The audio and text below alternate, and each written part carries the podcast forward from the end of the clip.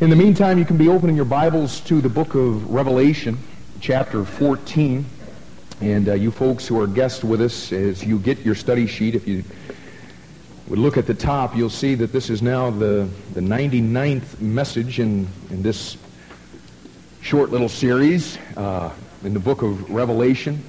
We, uh, we're obviously taking our time going through it because uh, just a real short period of time, all this stuff is getting ready to happen on this planet, and we the only thing we got to look forward to is all that anyway. So there's no real rush, but uh, eh, eh, we were kind of just moving our way through the book of Revelation.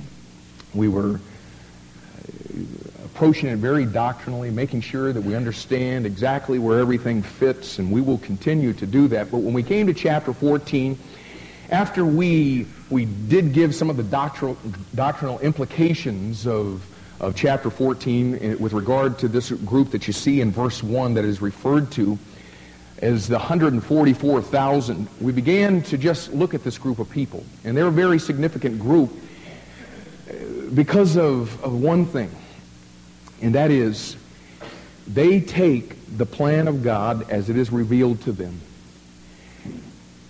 and through the whole duration of the time that they are God's instruments to fulfill his plan, they fulfill it to the fullest every single moment of every single day.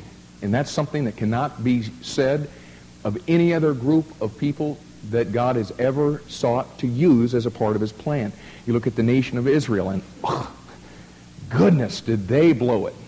And so then God wants to use the church you don't even need me to go there because we blow it majorly big time, and we're especially living at a time where it's blown pretty majorly because according to Revelation chapter 3, we are living in what is called the Laodicean church period. And I, need to say this to you folks who are guests. If you're going to understand what is really happening and what we're seeking to glean from Revelation chapter 14, you do need to understand that the time period that we're living in right now is characterized and outlined for us in Revelation chapter 3, verses 14 to 22, in the letter that was written to the church in Laodicea. There certainly was a historical context of that letter. But in Revelation 2 and 3, our Lord writes seven letters to seven churches that literally existed in Asia Minor around 90 to 95 AD. The letter that he wrote addressed real, specific needs that were going on in that church, but in the context of the book of Revelation, those seven letters are seven periods of church history that are outlined for you through those letters that bring you all the way from where the book of Acts leaves off in the history of the church all the way up to the rapture which is found in Revelation chapter 4 and verse 1 right after the letter written to the Laodiceans. And so we right now are living in that period of time. We are a group of people that when you see the things that our Lord describes that is true of the believers in this period of time, what we will for the rest of the morning refer to as Laodiceans. And so in your mind, when you hear that word, just think in terms of believers in the last days. When you see what God says is true of his church in the last days, it is absolutely horrendous. He says you're, you're not hot and yet you're not cold. You're just lukewarm. And, and, and he says it's, uh, I'm paraphrasing certainly, but it, it's like when you get a lukewarm cup of coffee. I mean, you put that. He says, I want to spew you out of my mouth. It, it's sickening. He, he says, you, you, you think that you're one way. You're rich and increased with goods and have need of nothing. And he says, and you don't realize that you're poor and wretched and miserable and blind and naked. You need to have your eyes anointed with eye salve. And he says, the, the, the bottom line on the thing is he says, I stand at the door and knock waiting for somebody that'll, that'll hear that Jesus isn't in the midst of the big celebration in the big room, and somebody that will, will stop and say, you know what? Let's let Jesus be Lord in his church. And that's where we're living in the Laodicean church period. Uh, churches just like this one where people file in and pack the building out. And yet in many of them, Jesus isn't a part of anything that's going on because of the characteristics that are true of the Laodicean church period. And so here's this group, the 144,000, that once we are removed and raptured and with the Lord in heaven, this group then becomes the group that God is going to use on this planet to carry his message to the ends of the earth. And like I said, what you see in Revelation chapter 14 and along with Revelation chapter 7, this group of people does it right. And what he does in chapter 14 is he begins to give us the characteristics of these people. And what we're trying to do is, we're trying to, to go to this group of people that did it right, and as Laodiceans who do it terrible, we're trying to look at this group and say, what can we learn from them that can help us with the responsibility that God has given to us in the last days of the church period? What we began to see is true of them is that there is, first of all, visible evidence of their identification with the Lamb and his Father. And we're going to have to do this real quickly if we're going to get the message. But all I want you to see is there's visible evidence that there is a connection that they have with the Father, and that is seen, first of all, through a seal that is given to them in their forehead. And in the, the tribulation period, when the 144,000 are on this planet, what you find out in, in this passage is God has written his name, the name Jehovah, on their foreheads. And if you ever want to know who they're connected with, all you got to do is just look at them what we've begun to see is that God has given us a sealing, and he's written some things, 2 Corinthians says, not with ink on our foreheads, but he's written them in our hearts. And what the, the whole teaching that we've been seeing is that if we're truly born again people, there's going to be visible evidence of it in our life. And if you claim to know Jesus Christ as your Savior, and there is no visible evidence, it's because you don't know Jesus Christ as your Savior, no matter what you claim, it's going to be visible. And we saw also that it's visible through their submission. And, we've taken an awful long time on this. In the middle of verse 4 of chapter 14, it says, These are they which follow the Lamb whithersoever he goeth. I mean, this is a group of people that as they carried out God's plan on this earth, they followed the Lamb wherever he went. And the reward of that is when they are in heaven, you know what they do? They follow the Lamb whithersoever he goeth. If you ever want to find the Lamb, all you got to do is look for the 144,000. If you want to know where the Lamb is, just look for the big mass of people because the Lamb is right there. What we've begun to see is that Jesus talked to us about what it really means to be one of his followers. And the sad reality is, folks, in the Laodicean church period, based on what Jesus said following means, there are very, very few followers, true followers of Jesus Christ. And, and I wish I, I mean, we, this is the, the 12th time we've come at this thing of what it means to follow the Lamb. So obviously I can't, for you folks who are guests, I can't dial you into all of that. But I do want you to know that in Mark chapter 8, why don't you turn there? Jesus gives an evangelistic invitation. He's inviting people to come to him. And listen, when Jesus invites people to come to him, he, he does not make it simply a heaven and hell issue. Now, as Laodiceans, I got to tell you, that's what we do. We stand before people and we talk to them about heaven and hell. And you see, that's where the whole thing starts getting clouded. When Jesus gave an invitation to people, he was inviting them to become his followers. He was interested in a relationship with them, and you follow him in this relationship. And you see, what we've got all over the earth is people who have raised their hand in a service, signed a card, prayed a prayer, walked an aisle, did some kind of a thing that they associated with what it meant to be born again, but they don't follow the Lamb. Jesus was interested in followers. And in Mark chapter 8, getting so dialed into this thing, I forgot to turn there myself. Mark chapter 8 and verse 34. Jesus said, or it says, and when he called the people unto him with his disciples also, he said unto them, Whosoever will come after me. Okay, here's the evangelistic invitation.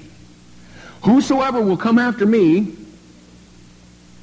and here's the first prerequisite. Let him deny himself. Deny himself. And again, look around you in the Laodicean church period. Show me where those people are that have renounced self, following our own way. And then this morning, we're going to be talking about the second prerequisite. Not only must you deny yourself, but Jesus says in verse 34, and take up his cross. Listen, if you're going to follow Jesus Christ, number one, you must deny yourself. And number two, you must take up your cross. And I want you to listen now. If there's any teaching that is more hazily taught in the Laodicean church period than the truth of denying yourself. It is this thing of taking up your cross. I, I, did you hear what I just said? In the Laodicean church period, we don't like to talk about this. And the sad truth is, folks, you can't hardly find anybody that'll talk about what Jesus was saying here when he said, take up your cross. And, and I want to tell you why we don't teach this in the Laodicean church period. I want you to go over to the book of 2 Timothy with me for just a minute. 2 Timothy, please listen so carefully to the, the things that, that we're talking about here. You remember when we were, were, were talking about the first pre, prerequisite. I'm having a hard time with that word this morning. But when we were talking about that, that, that first prerequisite, we came to this passage here in 2 Timothy chapter 3, and we saw that if we, as, as Laodiceans, if we're really going to understand the full ramifications of what it means to deny ourselves, what we did, we came to this passage and we said we're going to have to understand denying yourself against the backdrop of a very key prophecy that our Lord gives us here in 2 Timothy chapter 3 concerning the time in which you and I live. And he, he tells us in verse 1 that there's something that we need to know. This know also. Okay? And what is it that we, we need to know? In the last days, perilous times shall come. And first and foremost, now what he's getting ready to do is he's getting ready to tell you why they're so perilous. And what he's getting ready to do is show you 20 different characteristics of the time in which you and I live that make these times so perilous. And the first one, above everything else, found in verse 2, for, here's the reason they're so perilous, for men shall be lovers of their own selves. And we've talked for weeks about the fact that loving yourself which is God, what God says right here, Laodiceans do, and denying yourself, which Jesus said is the very first prerequisite if you're going to be one of his followers, what we've been talking about for weeks is those two things are mutually exclusive. You cannot at the same time do both of those. You cannot love yourself and at the same time deny yourself. And we don't have time to beat that drum again. But there's something else that's very key in this passage that has to do with the second prerequisite that you don't want to miss. Okay, not only did our Lord let us know that in these last days it would be perilous because men would be lovers of their own selves, but down in verse 4, he says that these last days are perilous because men love something else. Look at the middle of the verse. These last days are perilous, folks, because men are lovers of pleasure more than lovers of God. Okay, now listen.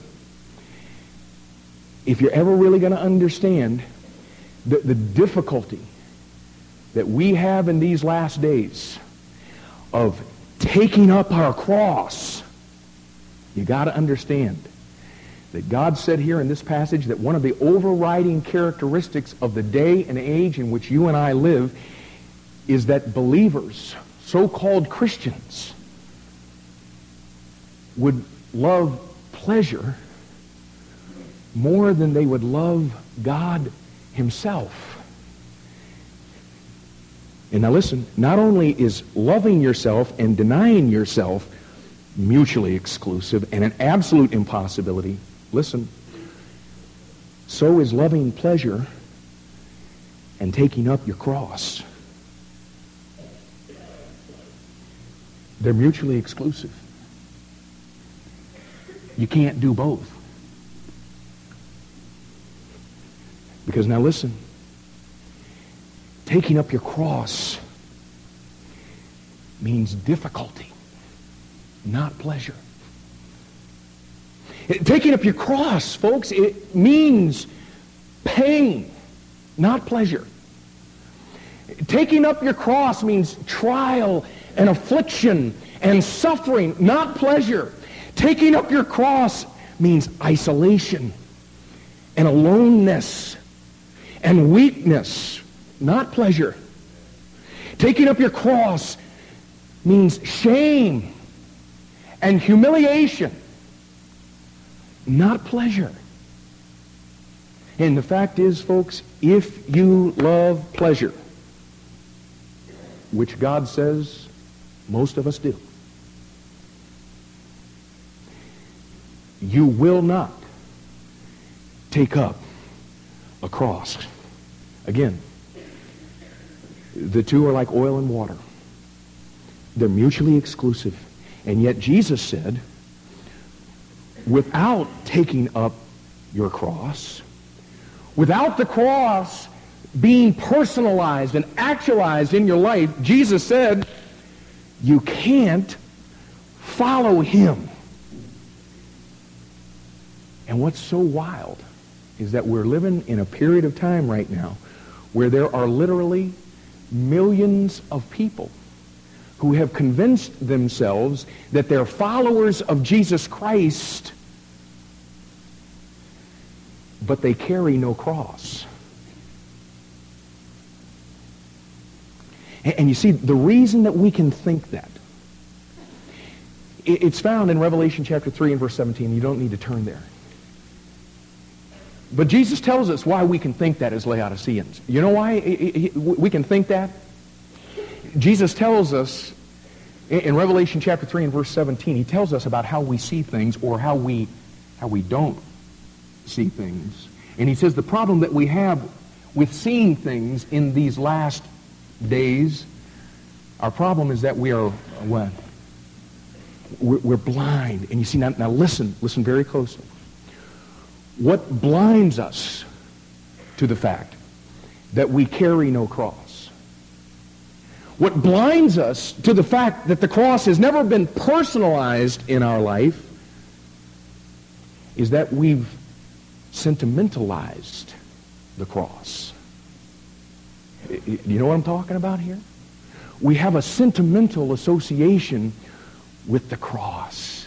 And we get warm fuzzies when we when we talk about the cross. And you know what Laodiceans are prone to do? In this sentimental association that we have, you know what we love to do? We love to sing about the cross, don't we? Because you know what? We, we get all sentimental and misty-eyed and teary-eyed. And, and you know what? As Laodiceans, we like that feeling. It makes us feel good. And when we sing about the cross, ah, I like that. You know, Laodiceans like to, to adorn themselves with crosses. And we wear crosses around our neck and wear them in our ears. And, and we like to have our emotions stirred at Easter time through dramatic productions portraying the cross. And we like to sit there and we, we like to see that, that whole thing. We hate it, but we love it because it makes us cry. And, and it makes us feel warm. And, and we like to decorate our church buildings with the cross. We'll put it on the front of the pulpit. We'll put it on the sides of the walls. We'll put it on the top of the steeple. We'll put it in our stained glass. And, and we've made our building spiritual with the cross. And we even like to talk about it And, and, and the cross is this unbelievably sentimental thing as long as we're talking about a cross in the past. We just don't want anyone to face us in the Laodicean church period with the continuing role that the Lord Jesus Christ intended for the cross to have in our daily lives. You understand what I'm talking about here? In, in Mark chapter 8, where we just were a minute ago, and if you held a place there, you can look at it again. If you look at what Jesus said, the way that Jesus words this thing here is that the, the cross is something that you, you come to him and take up at a point in time, but it's something you continue to carry with you as you follow him. And, and if you, you doubt that interpretation, would you turn over now? You got to Mark chapter 8. Turn over to the parallel passage of this in Luke chapter 9. Luke's Gospel, chapter 9. And check out verse 23. And he, that's Jesus, said to them all, If any man will come after me, here it is, it's, it's the parallel passage of what we've been talking about from Mark chapter 8. If any man will come after me, let him deny himself and take up his cross, what? Daily. And follow me. And folks, I, I just got to tell you, in some respects, Laodiceans know more about the Bible than any group of people that has ever existed in the entire annals of church history. And yet when it comes to this truth of taking up your cross and taking up your cross daily. In the entire history of the church, there's never been a group of people more clueless about what that really means than us. We're so clueless, we're not even suspicious. And the fact is, this is probably the thing above all things, folks, that makes us characteristic Laodiceans. We love pleasure. So we want no cross. And I'm telling you, folks, we desperately need just what our Lord told us in Revelation chapter 3, what Laodiceans need. You know what we desperately need him to do? We need him to anoint our eyes with eye salve so that we can see what he means about this whole thing of the cross and taking up our cross and following him. Now, I just want to tell you, over the next several weeks, we'll be talking about this, and if it's a if if you were going to get sick somewhere, it'd be a good time to get sick because it, it ain't going to be fun for the next several weeks. And you know how we are as Laodiceans. We want, we want to have fun because we love pleasure. I'm just telling you, it's going to be some tough stuff. But the good news is today, for the most, for the rest of the time, it's going to be pretty nice. We're going to like it, and then we'll come back to reality at, at the end. Okay? But if we're going to understand this thing about the cross, first of all, we've got to understand the reconciliation of the cross the reconciliation of the cross. For you folks that don't like the big words, it's R-E-C-O-N-C-I-L-I-A-T-I-O-N, reconciliation. And turn, if you would, to the book of Colossians, chapter 1. Now, actually, we, we could have just as easily used the word salvation in the place of reconciliation. We could have said the salvation of the, the cross, but I chose that that term because that's the term that Colossians chapter 1 uses in relation to the salvation provided by the cross. And that's the reason for the word. In fact, now, now what you find here, and kind of just get yourself to Colossians chapter 1, uh, let me just give you a broad sweeping overview of this thing of salvation. What you find in the Bible is that there's five terms that God uses to summarize what salvation actually is. Now, every one of these is a series in themselves. We could take, I mean, hours and hours and hours to talk about each one of these. What I'm going to do is give you the word, give you a one-sentence explanation. We're going to go on. But it, will help you to understand what has actually been provided for us through the cross. Now, there are five words. The first word is the word justification. Justification. And in justification, the sinner stands before God as the accused and is declared righteous. That's justification. The next word is redemption. Redemption. And in redemption, the sinner stands before God as a slave and is granted freedom by the payment of a ransom. The sinner stands before God as a slave and is granted freedom by the payment of a ransom. That's redemption. The next word is the word forgiveness. And in forgiveness, the sinner stands before God as a debtor. And the debt, having been paid, is forgotten. The fourth word is the word adoption.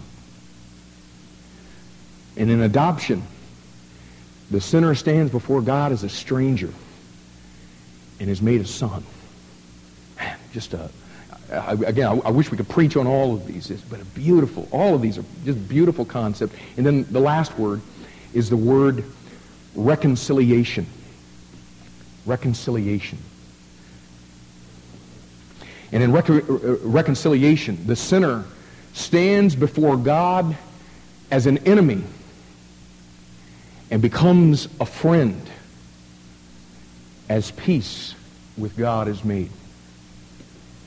And, and that's the, the concept of salvation that our, our Lord's describing here in, in Colossians chapter 1. And, and let, let, me give you the context here so we can get flowing into this thing. In, in Colossians chapter 1, what, what God is inspiring the Apostle Paul to do here is to explain who Christ is. You see in verse 15 that he is the image of the invisible God. And in verse 16, he's the creator of all things. Verse 17, he's, he's before all things, and he's the one by whom all things consist. He's the one that holds all of the, the entire universe together. Verse 18, he's the one who's the head of the church. Verse 19, he's the one in whom all the fullness of the Godhead dwells. Okay, so that's the context. Here's who Christ is. And then in verse 20, he begins to show us now, based on who Christ is, he begins to show us what he's done. And verse 20, and having made peace through the blood of his cross. Okay, now, now just stop there for a second and let me ask you something. Okay, look at verse 20 and let me ask you. If Jesus had to make peace, and it tells you what? That there was some kind of a, a war that was going on, right? And there is, folks. Here's the war. You see, God created Adam and Eve in, in the garden. He entered into a personal love relationship w- with them. And God gave them a will. And he gave them the ability to exercise that will. And what we find in Genesis chapter 3 is rather than continue in the love relationship with God that they were created to have, they rebelled against God and they chose the way of sin, which is against God. And you need to understand something, that when they made that choice, they didn't just have a little slip up. They, they didn't just make an, an unfortunate decision. What Adam and Eve did is they declared war against God. Drop down to verse 21 here uh, for a second. He says, And you that were sometime, or at one time, watch this, you that were sometime alienated from God. Alienated means estranged, cut off, separated. Ephesians chapter 2, eh, verses 1 and 2 says that every single one of us in our lost condition, listen to it, every single one of us is dead in trespasses and sins. And he goes on to explain that we're walking according to the course of this world, according to the prince of the power of the air, and that we are all in our lost condition children of disobedience. And there is a spirit of disobedience that is upon us. In 10 verses later in Ephesians chapter 2, Ephesians chapter 2 and verse 12, Paul says that it, before we came to the Lord Jesus Christ and were placed in him, he says that we were aliens from the commonwealth of Israel and strangers from the covenants of promise. Listen to it, having no hope and without God in the world. In Ephesians chapter 4 and verse 18, it says that in our lost condition we were alienated from the life of God.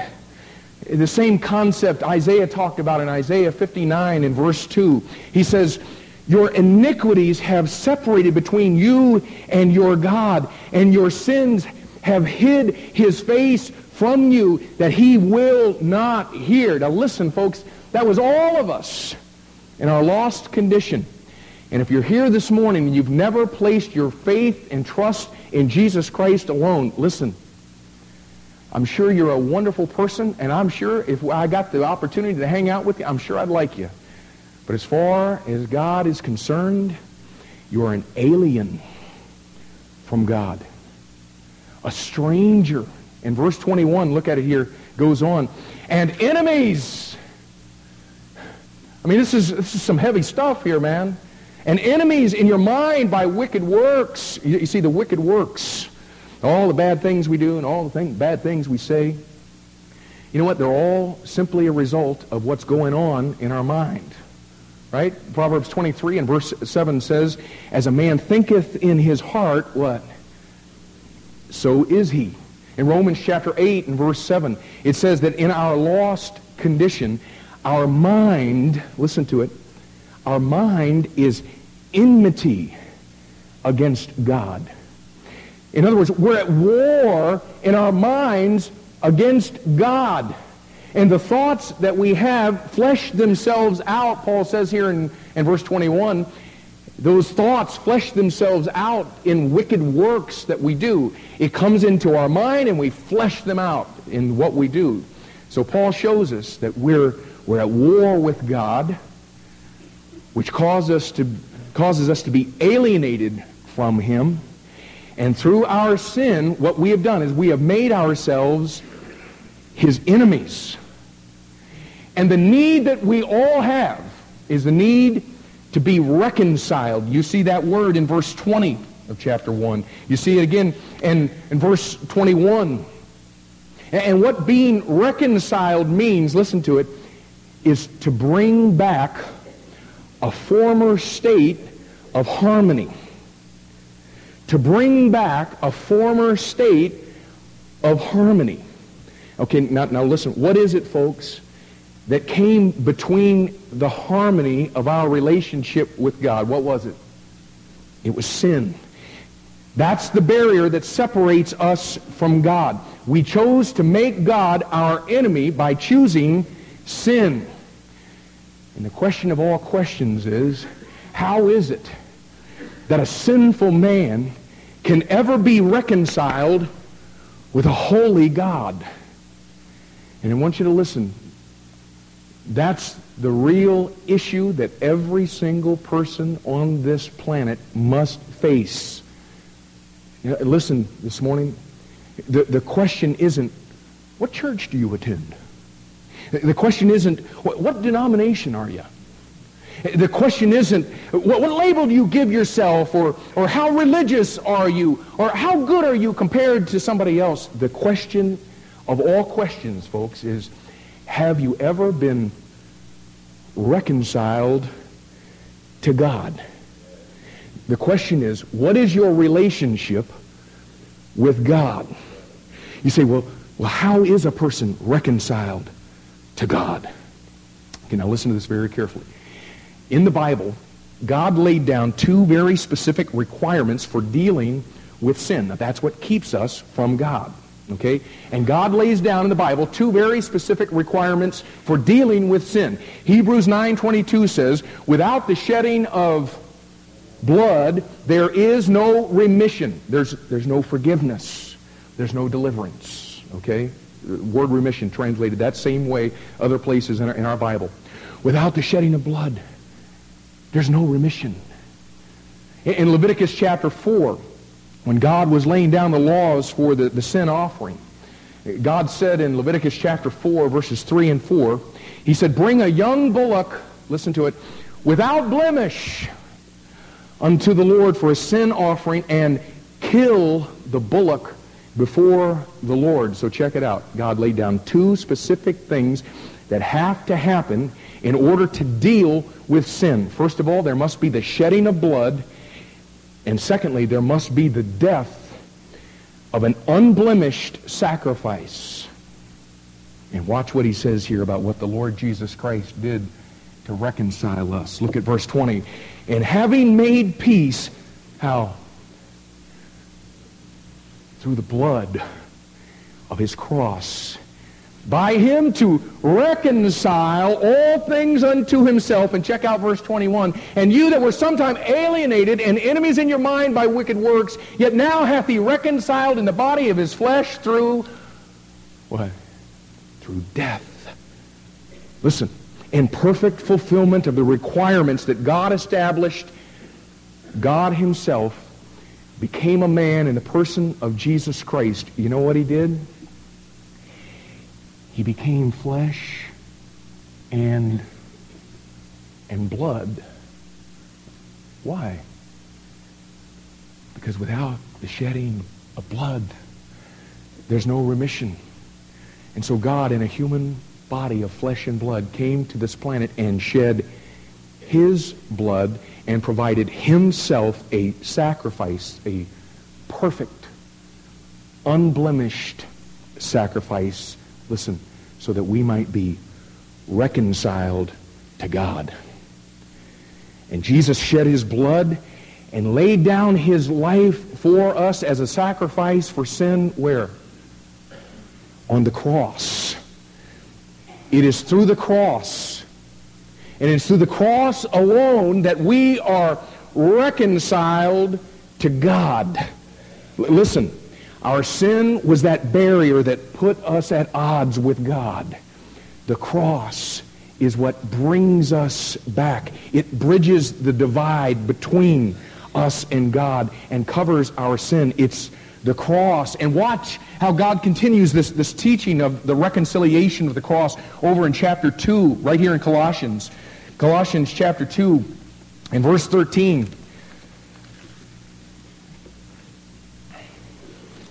He says, And you, being dead in your sins and the uncircumcision of your flesh. Now, now, understand what he's talking about. That was in our lost condition before we were reconciled. You being dead in your sins and the uncircumcision of your flesh, hath he quickened together with him. We were dead, but he made us alive with him, having forgiven you all trespasses. And you can see now, he's, he's describing the same principle that we just looked at in chapter 1, this thing of reconciliation. And watch how he illustrates for us what actually happened on the cross. When Christ shed his blood and died for our sins, he, he says, look at verse 14, blotting out the handwriting of ordinances that was against us, which was contrary to us, and took it out of the way, nailing it to his cross. You say, what, what, what is all that all uh, about? Now, now, listen real carefully. The key to understanding the verse is understanding that phrase, handwriting of ordinances. Now, for most of us, uh, other than the Bible, you've never seen that phrase, and so we come to that thing, and it doesn't really pack with it a whole lot of meaning. But now listen, at the time when Paul wrote the book of Colossians to those believers there, they would have understood immediately the illustration. Because at that time, the handwriting of ordinances was something that the, the Roman courts referred to as a certificate of debt. Okay, now, now listen real carefully to this. This handwriting of ordinances was something that the Roman courts referred to as a certificate of debt. And, and what it was was when a person would be convicted of some crime in a Roman court, the, the scribe of the court would, with their handwriting, would write down a list of every crime for which that person had been convicted. That became the handwriting of ordinances that was against them. You got it? Okay? That became the certificate of debt. And that certificate meant that that prisoner owed Caesar a prescribed payment. And what would happen is then the prisoner, as the court would be dismissed, the prisoner would then take that paper, that handwriting of ordinance against him, and that paper would then be taken to them to where they would be imprisoned, and it would be nailed to the door of their cell because that's where they were making the payment for that thing, and it would remain there until the sentence was carried out. Okay, now look at verse 14 again. What he's saying here is that spiritually, when Jesus hung on the cross, the handwriting of ordinances or the certificate of debt of every person who ever lived was nailed to the cross with Christ. And that handwriting of ordinances that was nailed to his cross, folks, listen, that handwriting of ordinances listed every single time you and I and every other person that has ever lived. It listed every single time that we would fall short of God's perfect law. It was a list of all of the things that we were guilty of, that were against us, that were contrary to us. It listed every sin that we would ever commit, whether it be in thought or word or deed or whatever. And you know why it was nailed to that cross? Because that's why Jesus was hanging there. It was because of our sin. And Jesus was there paying the penalty of our sin so that we wouldn't have to.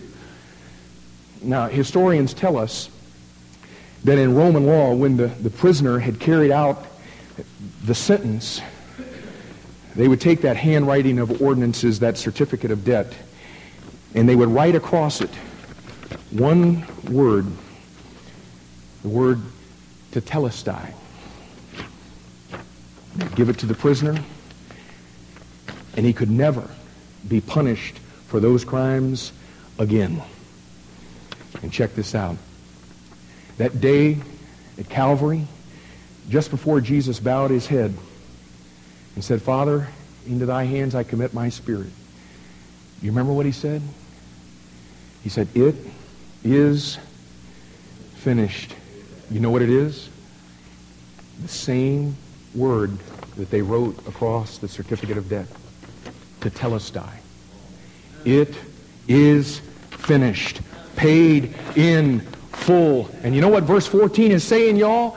Jesus took our certificate of debt that listed every single sin that we would ever in our lives commit, and he wrote across it with the blood of his cross, his own blood. It is finished paid in full. And look at what verse 14 says. He took it out of the way. And now we too will never, ever, ever be punished for our sins. You know why? Because he took them out of the way.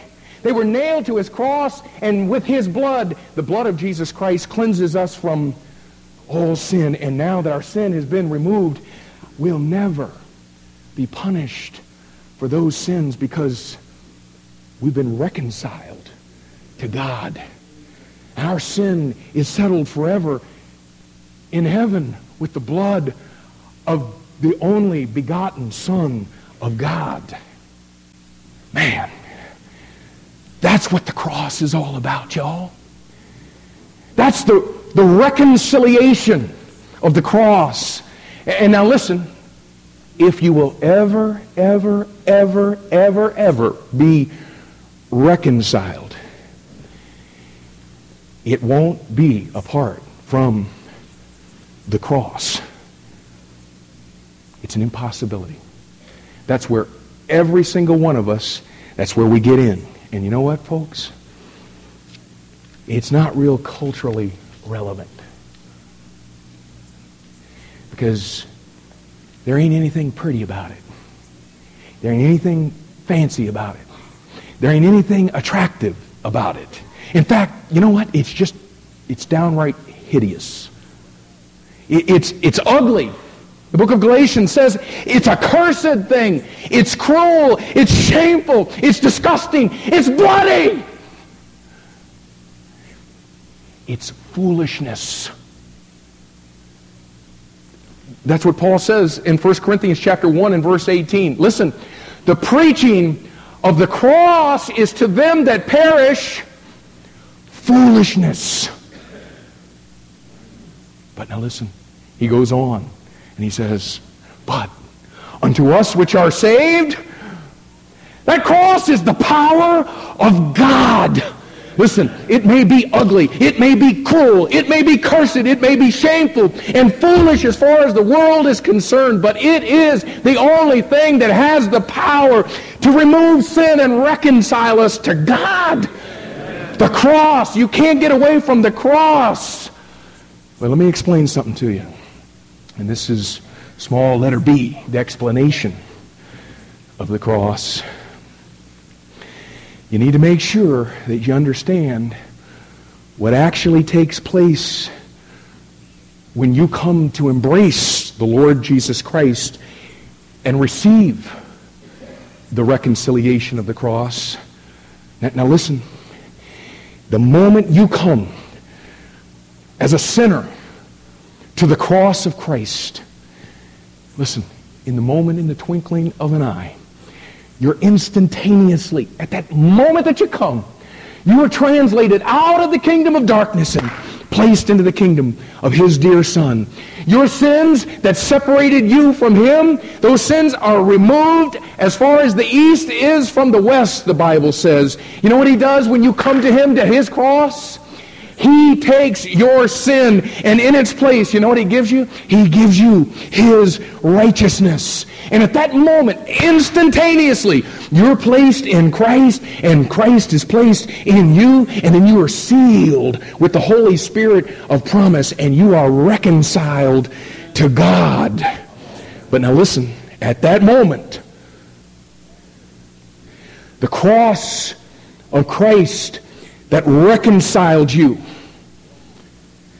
That cross that Jesus Christ himself carried. That cross on which he suffered. That cross on which he shed his blood and was the instrument of his execution. That cross becomes your cross. You take up his cross, and his cross becomes your cross. And bearing the instrument of your death, you now follow Christ.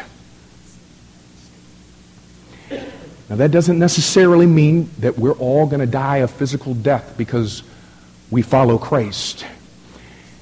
But don't ever lose sight of the fact that that is what it meant for at least 50 million. 50 million of our brothers and sisters carried that cross in following Jesus Christ, and it did mean their physical death. But it may not be the instrument of our physical death, but it is most certainly the instrument of the death to self.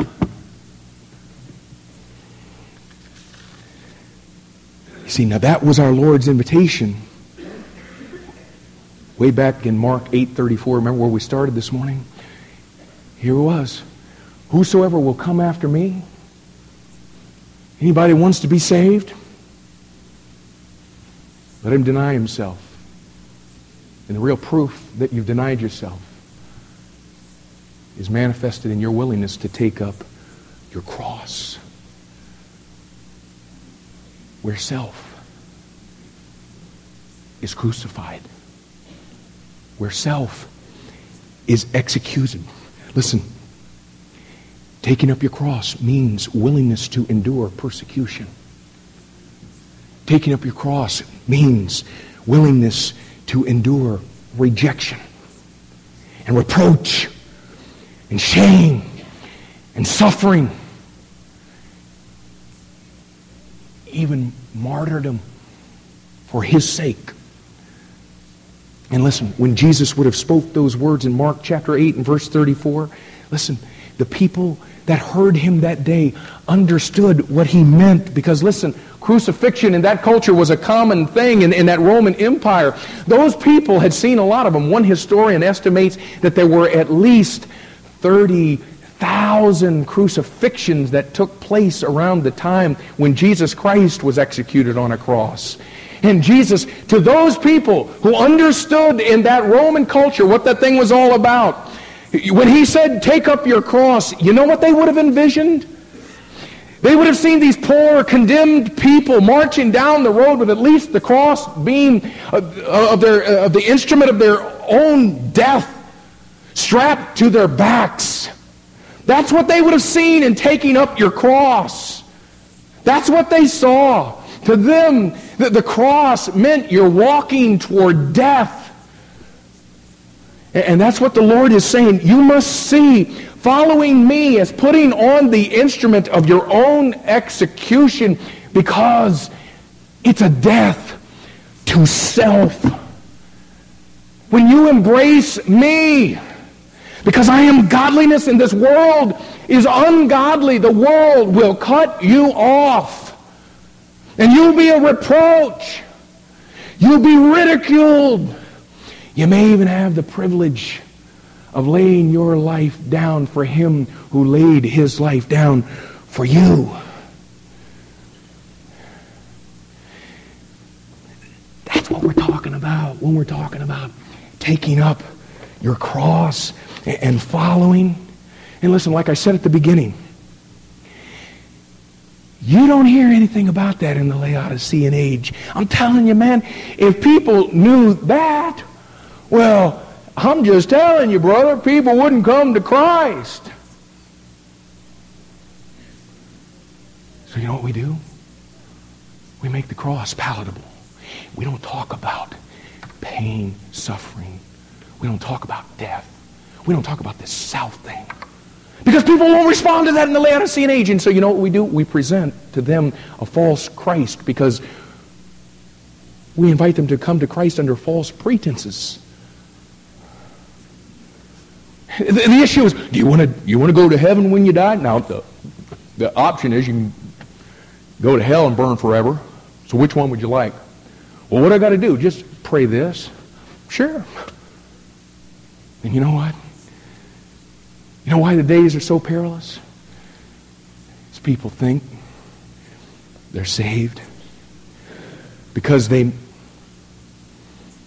made a decision for Christ. The only problem is they weren't converted to Christ.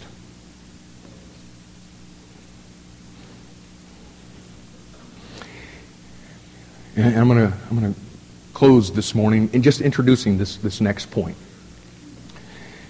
the nullification of the cross. The nullification of the cross. And, and now listen. That's where we are in Laodicea.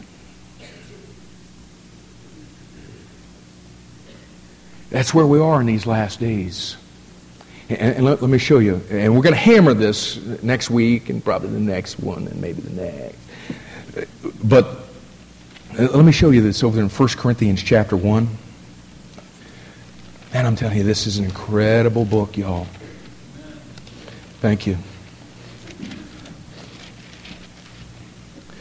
Uh, would you check this out, man? 1 Corinthians chapter 1, verse 17. Paul says, For, for Christ sent me not to baptize, but to preach. I love that, man but to preach the gospel. Watch this. Not with wisdom of words, lest the cross of Christ should be made of none effect or nullified. And let me just tell you something. Let me tell you what's happened in Laodicea, y'all. Through the wisdom of words, we've learned to present the gospel in such a slick package, man that the cross of Christ, if it is mentioned at all, and that cross that you take up because of coming to his cross, we've so slicked that thing up that you can come and you can get your little salvation and go your merry little way and never even be faced with the fact that there is accounting of the cost before you embrace the cross.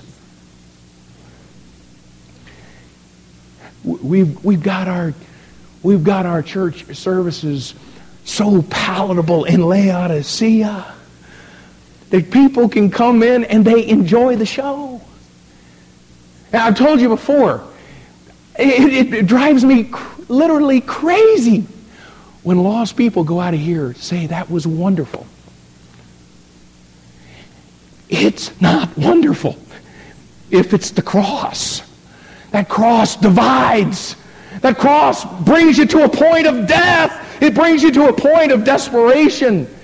And yet, we're so busy in Laodicea trying to make people feel comfortable and we don't want to you know make any we don't want to rub anybody's feathers the wrong way and we've learned that people in the laodicean church period they don't like words like sin they don't like words like guilt and death and hell and blood and repentance.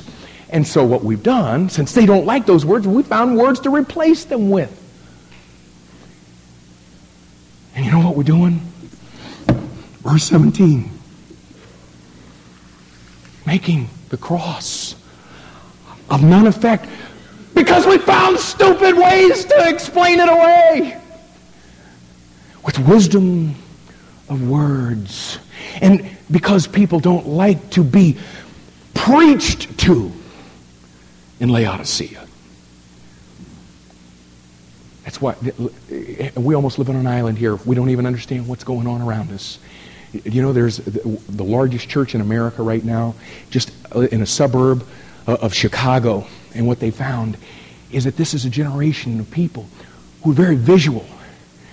If you went to the church this morning, you would not know it from a, a, a Hollywood or a New York theater. All of the bells, whistles, millions of dollars into the production. And you know what, what they do rather than, than preach? Now, the guy will come out and hold a Bible in his hand and and make the cross real palatable to the folks who've just watched the show as they've, they've presented biblical truth. Now, you know what? I'm all about being relevant to the culture. That is 1 Corinthians chapter 1 and verse 17, folks. Hello? The cross is none effect through our wisdom with our lights and our little dramas and all that. And that's not to say that we'll never do a little, any little drama to teach a point around here. Just telling you.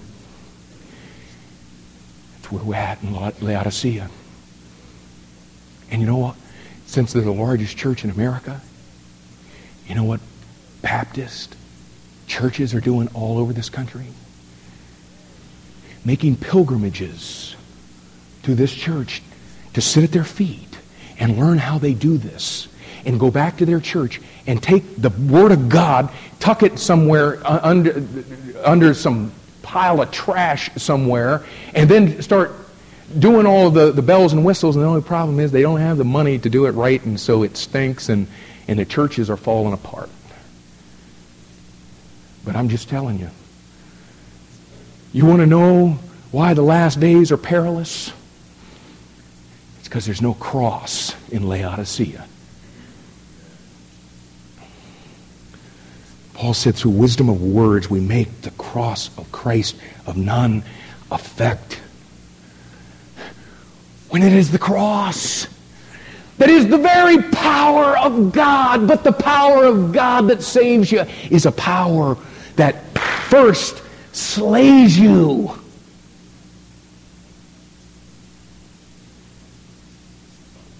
So that it can raise you to new life in Christ.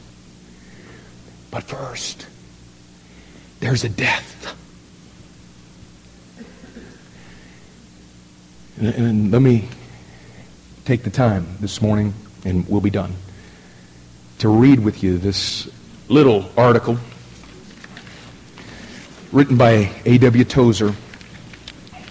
And, and could I ask you to follow every word? Don't, don't just blank out right now would you please follow every word? all unannounced and mostly undetected, there has come in modern times a new cross into popular evangelical circles.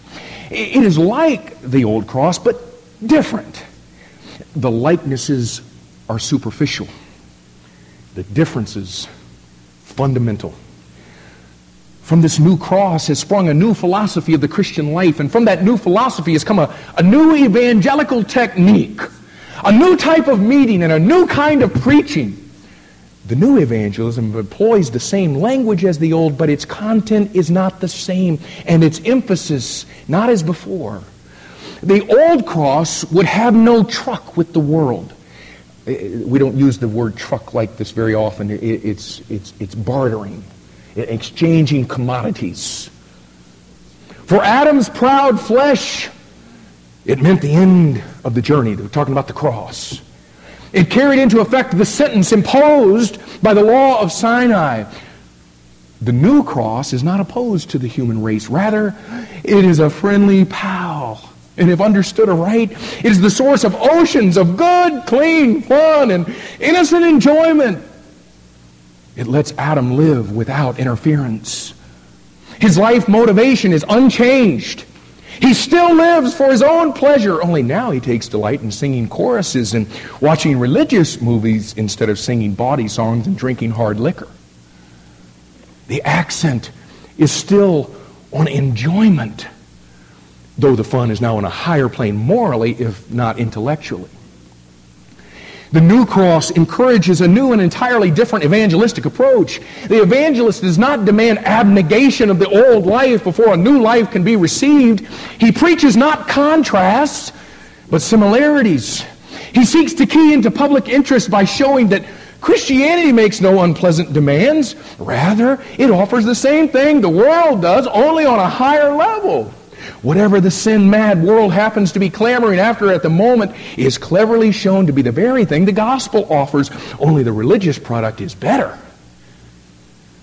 The new cross does not slay the sinner, it redirects him. It gears him into a cleaner and jollier way of living and saves his self respect. To the self assertive, it says, Come and insert yourself for Christ. To the egotist, it says, Come and do your boasting in the Lord. To the thrill seeker, it says, Come and enjoy the thrill of Christian fellowship. The Christian message is slanted in the direction of the current vogue in order to make it acceptable to the public. The philosophy back of this kind of thing may be sincere, but its sincerity does not save it from being false. It is false because it is blind.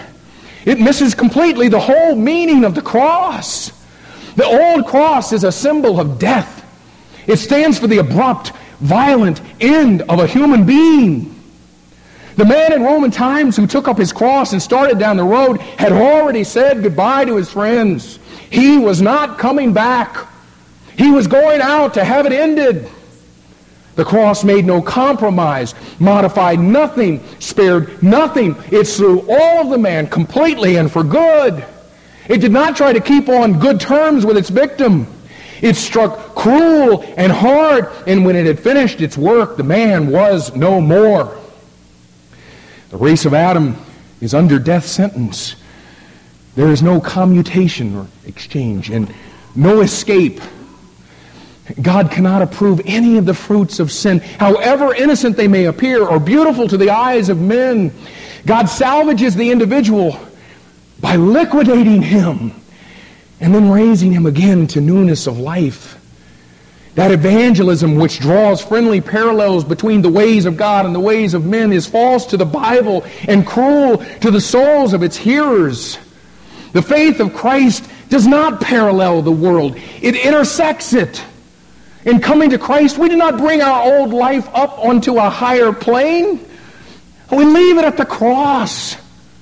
The corn of wheat must fall into the ground and die. We who preach the gospel, and please don't relegate that to the people that stand up here, that's all of us. Amen? Amen. We who preach the gospel must not think of ourselves as public relations agents to establish goodwill between Christ and the world.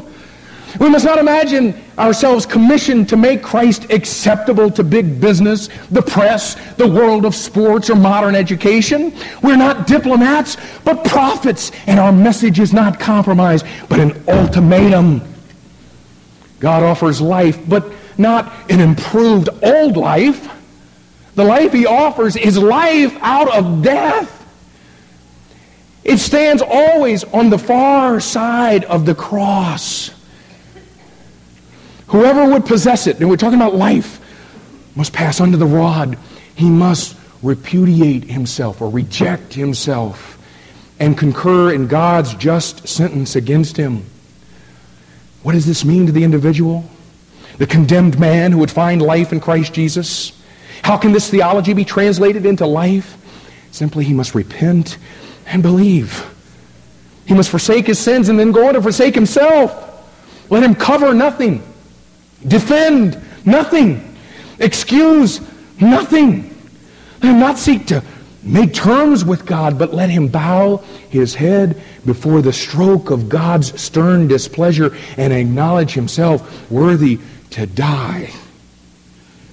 Having done this, let him gaze with simple trust upon the risen Savior.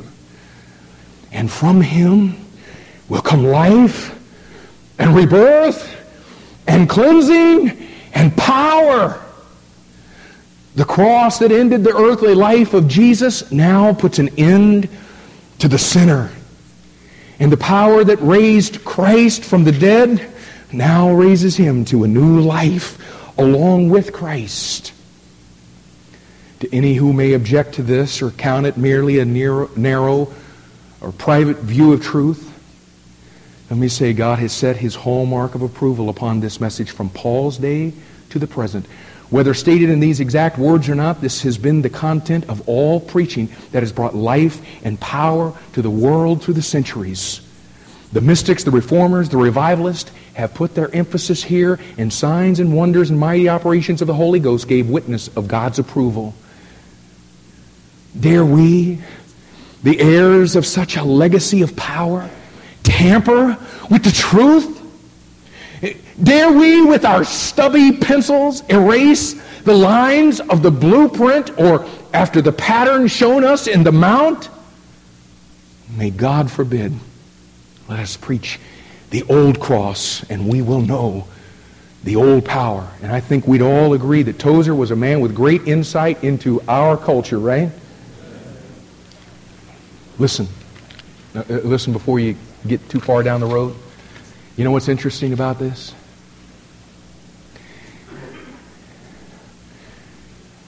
Tozer wrote this article in 1946. 53 years ago, and let me just tell you, our stubby little Laodicean pencils have done a whole lot more erasing in the last 53 years.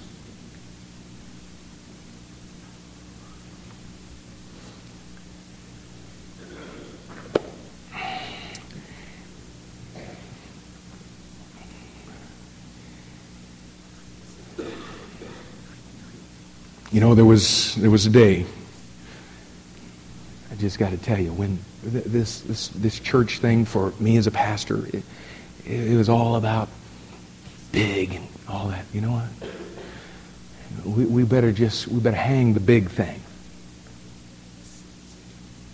We better start presenting a true gospel that includes a cross. You know what? This church has has seen growth in the, the last several years. But you know what? It's slow. I'll tell you. It's slow. It's probably the greatest thing we've got going for us. It is because it, it's, it's not the easiest thing in the world. You know, years ago, we used to come to the end of a service like this, and we'd stand. And musicians would play the right music stand before the group of people, very eloquently find a way to draw the net, to get people to step out of their seat and come Make a decision for Christ. And I just got to tell you, you better watch that wisdom of words with that whole thing. Because people come down and what what happens in Laodicea is it's almost like they come down and we spiritually inoculate them. They're surrounded with enough of the disease of salvation, if you will, so that they never really get it. Because they walk out the door and because they prayed our prayer, they're on their way to heaven. And they never really were faced with the reality of what it means to come to Christ. You come to Christ with your sin. And that sin is what's keeping you from Him. and have you ever checked it out, y'all? In the Bible, when people came to Him and said, Lord, what must I do to inherit eternal life? Well, why don't you just pray this little prayer right here? Put your hand in mine. I believe I'm a sinner. Come into my heart and save me. God bless you, brother. Now that's the trash that goes on Laodicea. But Jesus, though, though listen, though salvation is the most simple thing in all the world. I mean, it is simple. There's no works involved in the deal. You just come and you go, I'm desperately in need of your salvation, and I know there ain't nothing that I can do to receive it. But I'm desperate because I understand my sin separates me from you and your God. And so, in desperation, we come and we deny ourselves. And if it means taking up our cross, the only thing that we want is to follow Christ. That's what he's looking for.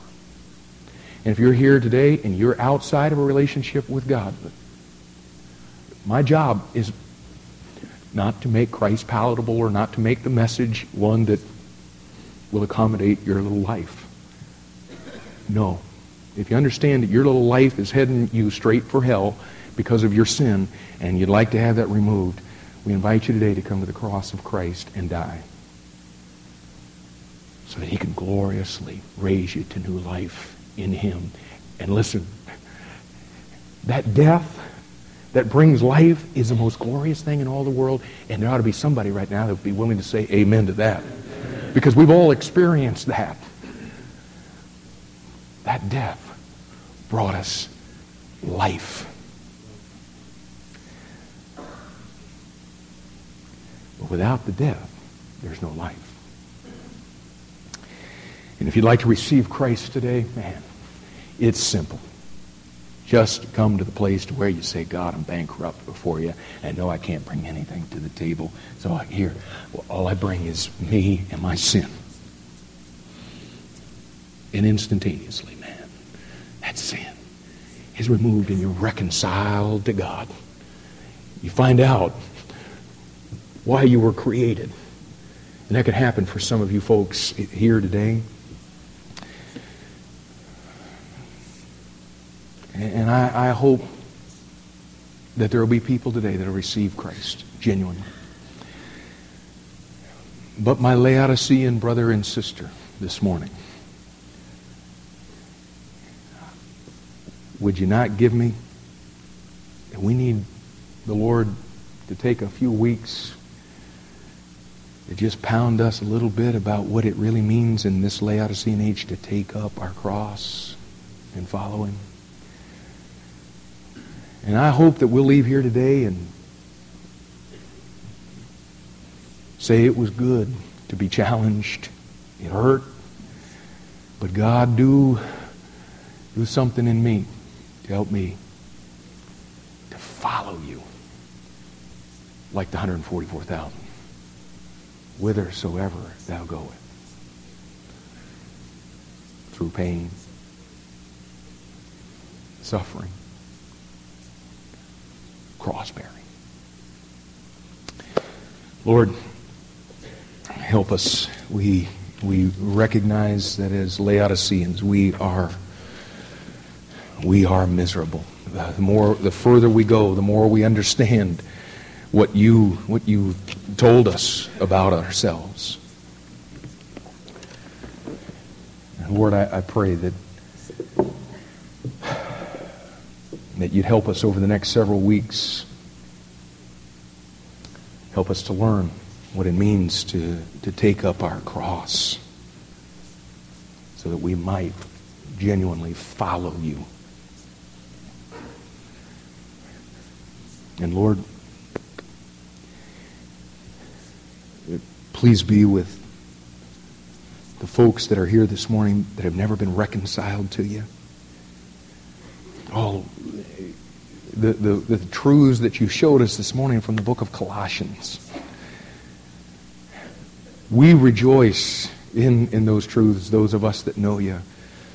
But Lord, today we're depending on you to take those truths to the hearts of people that have never experienced them. And Lord, may this be the day that they are brought back into that harmonious relationship with you through the blood of your cross, through Jesus Christ, as our sin is removed and we're reconciled to you. Lord, do that miracle in the lives of people in this room today. We ask in Jesus' name. Amen.